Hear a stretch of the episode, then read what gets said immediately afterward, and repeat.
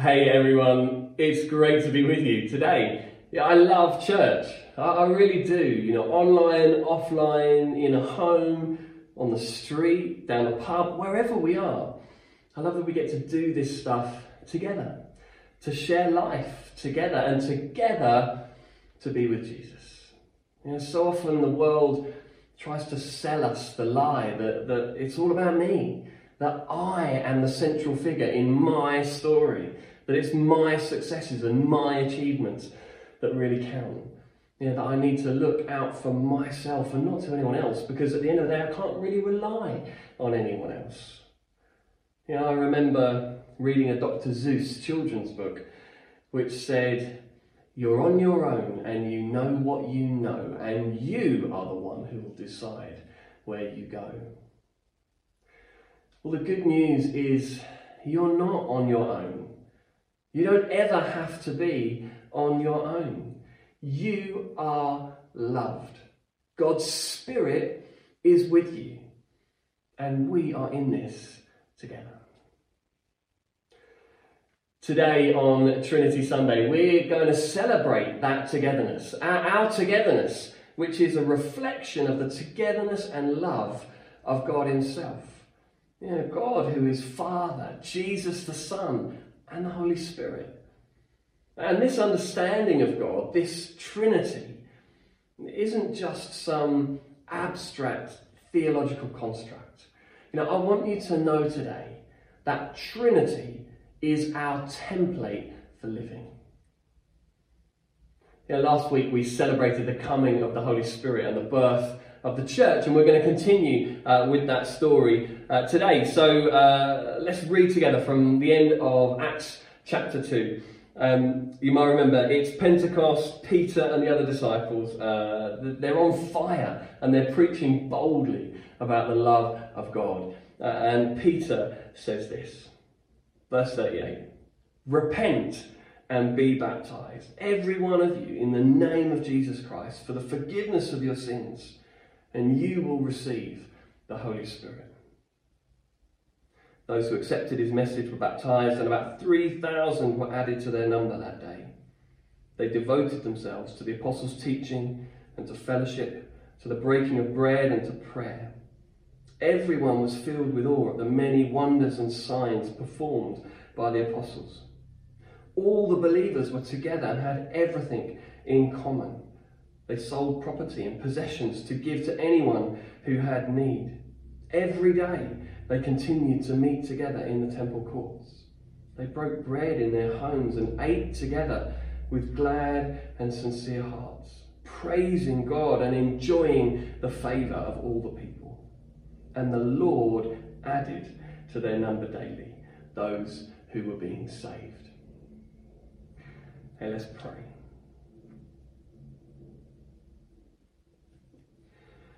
Father, thank you for your word. It's a lamp to our feet and a light to our path. And Jesus, thank you for the community of your church. Thank you for welcoming us in. And as we take these moments uh, together now, would you inspire us by the power of your Spirit? Challenge us, shape us. Amen. You know, right at the start, at the birth of the church, we are introduced not to a building, but to a way of life. And it was something uh, that the Greeks used to call koinonia, which is an amazingly rich word that we translate here as fellowship, uh, and sometimes as sharing or participation or contribution. And it conveys all these incredible notions of a loving uh, community, of togetherness, uh, a generous and deep intimacy. You know, and it's this expression, this, this koinonia, that forms the heart of the remarkable descriptions of the shared life of the earliest Christians.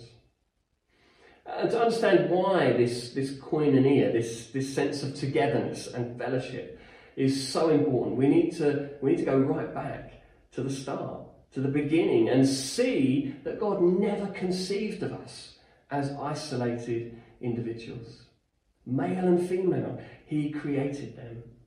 Right from the beginning, the design was togetherness, man and woman, a family, a community, created and commissioned together to care for the world together.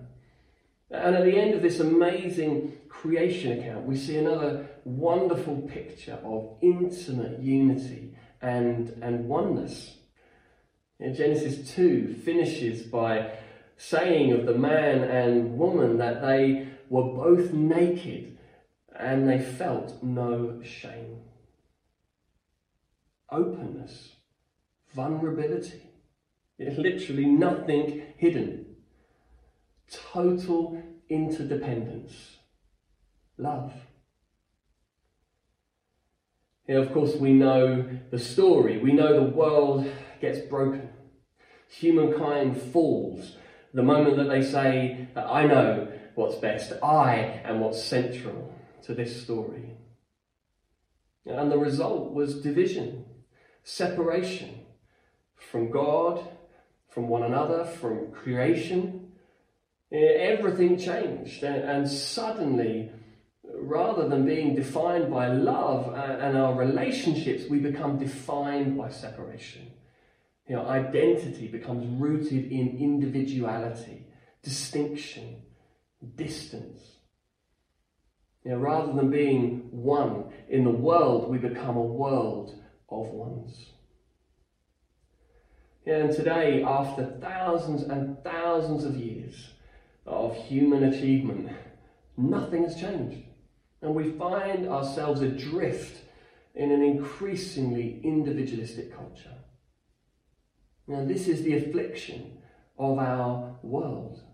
It's the consequence of selfishness, of sin. You know, the poet and priest John Donne famously said, No man is an island. But you remember the, uh, the beginning of the, the now classic film about a boy? Uh, Hugh Grant, uh, his playboy character, replies to John Donne, uh, and he says, Well, in my opinion, all men are islands. And what's more, now is the time to be one. This, he says, is an island age. You know, we've been conditioned to be self centered individuals. This is an island age. And it breaks God's heart. Because God didn't just design us to be together because he thought it was a good idea. And he made us like this because, because this is what he is like. You know, God chose to make us in his own image. In the image of God, he created them. And who is he? Who is this God? Well, he is love.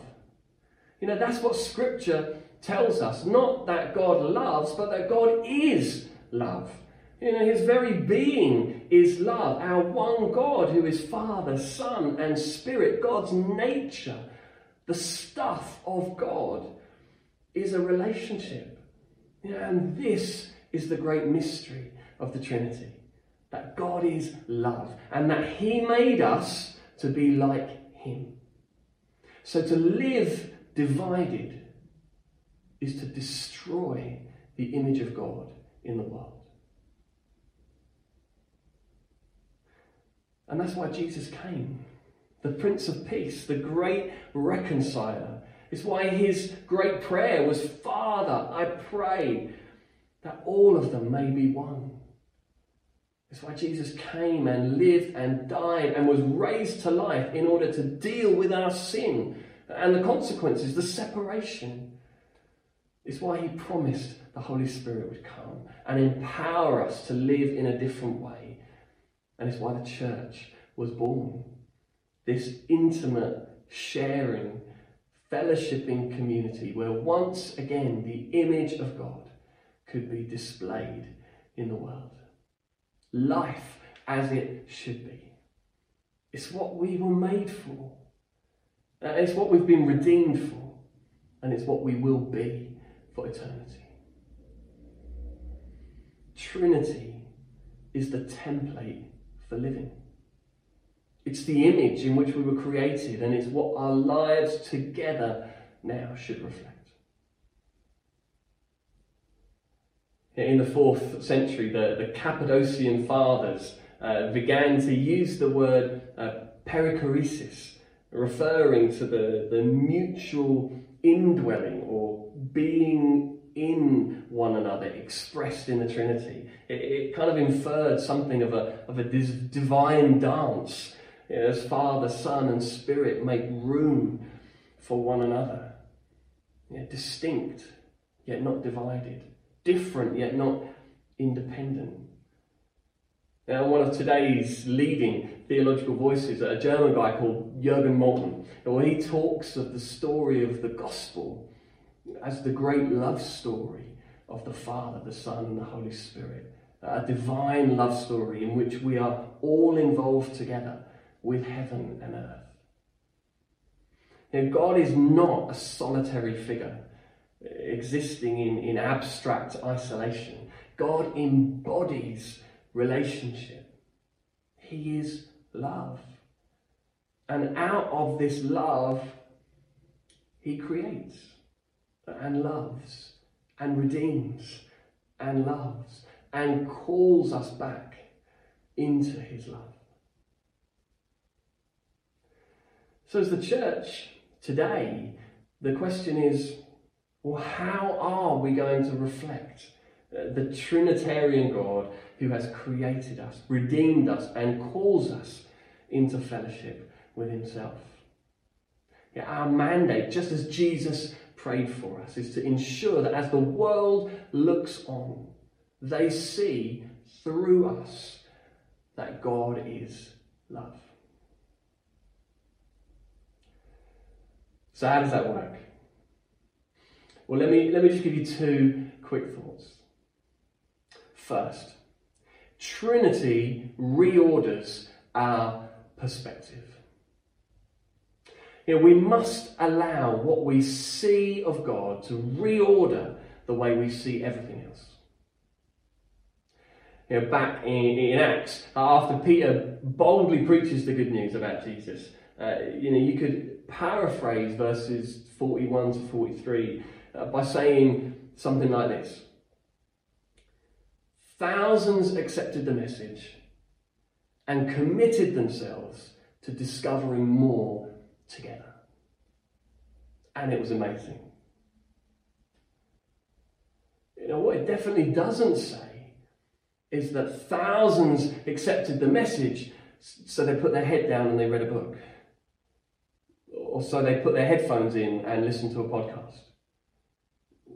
So they opened their iPad and they watched church online on their own in their bedroom. In our individualistic society, it's no surprise that, that the primary ways to learn or to consume media, anything actually, are solo. You know, designed especially for you. And of course, today, uh, actually, it's next level than that. Our media platforms, and often including the way that we now access podcasts or sermon sound bites uh, or church gatherings, are controlled by carefully crafted algorithms created to keep you in a bubble and make sure you get what you think you want. The, the first time this really sunk in for me was, was a few years back with the UK's EU referendum.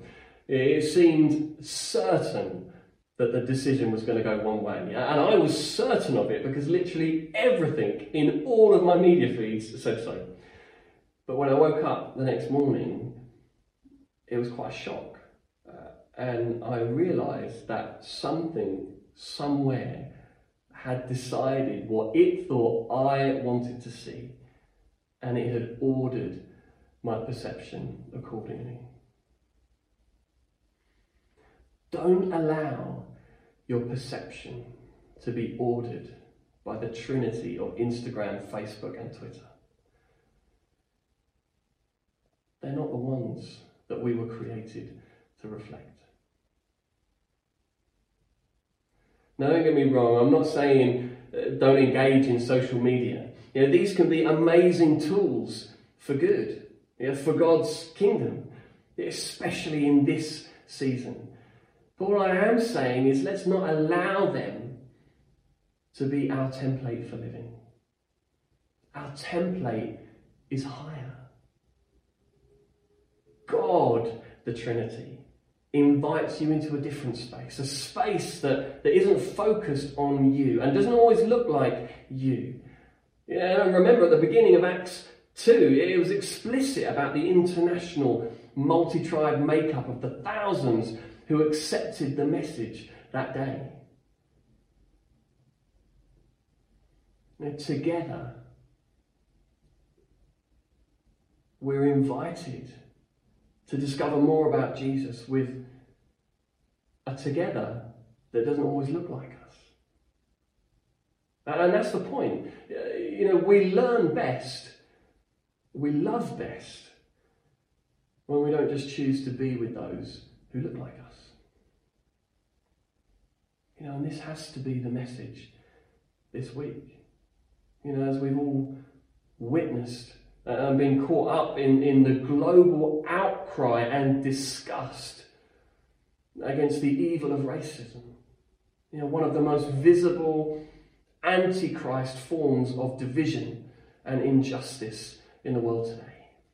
You know, we know this can't be right. We know we were made for something different, designed even in our differences to be united.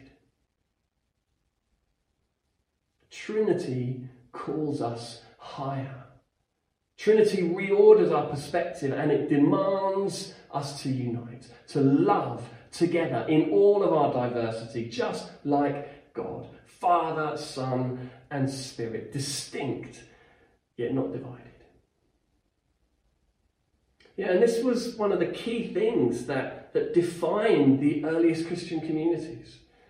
You know, unlike today, back then in the first century, shared life wasn't particularly distinctive.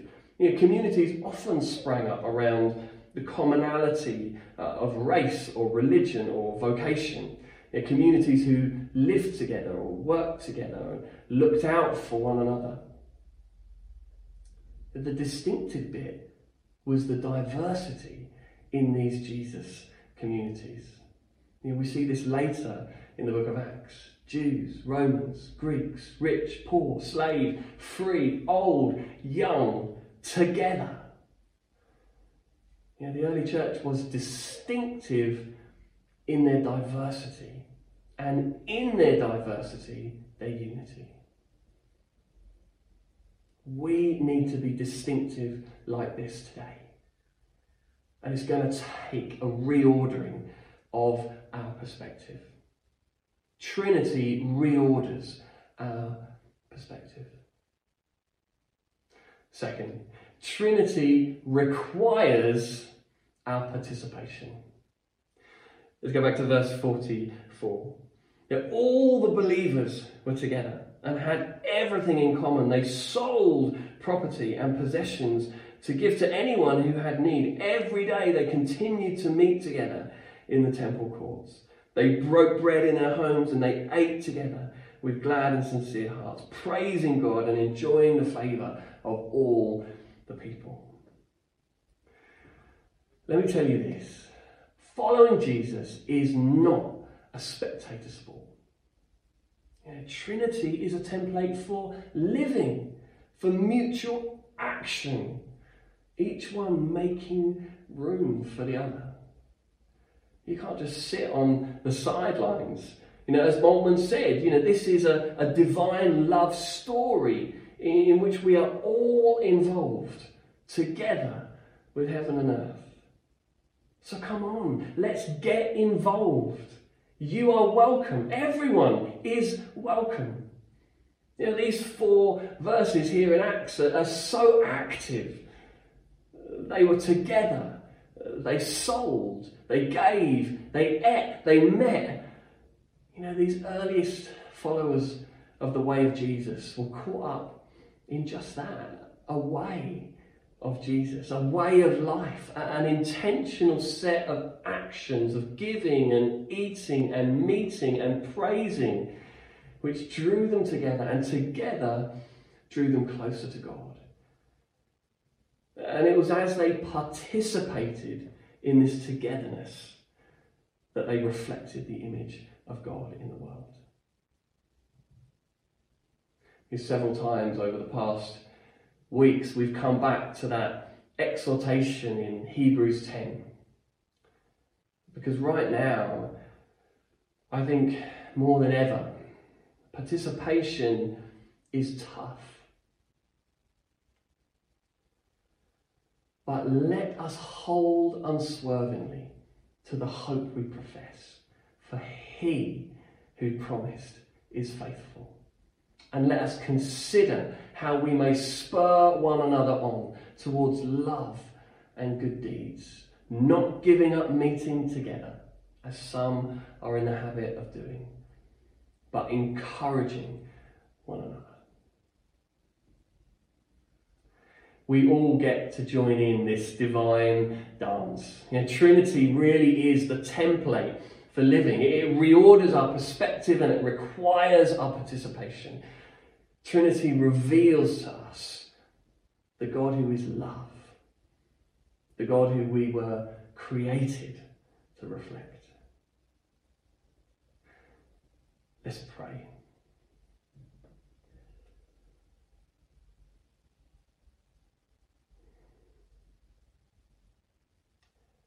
Know, this may be the first time that you uh, have heard the message of the God of love.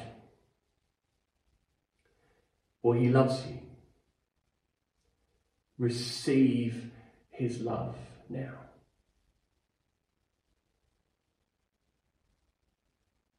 I encourage you, turn and trust in Jesus. Know His forgiveness and receive the gift of His Spirit.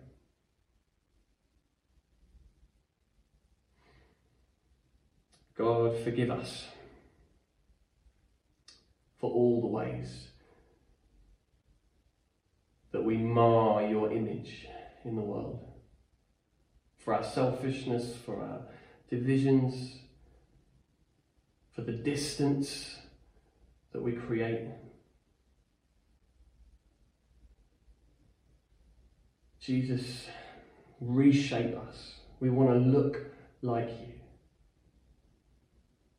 Spirit, empower us to live in the way we were created. May we be and be seen to be a people of love. Amen.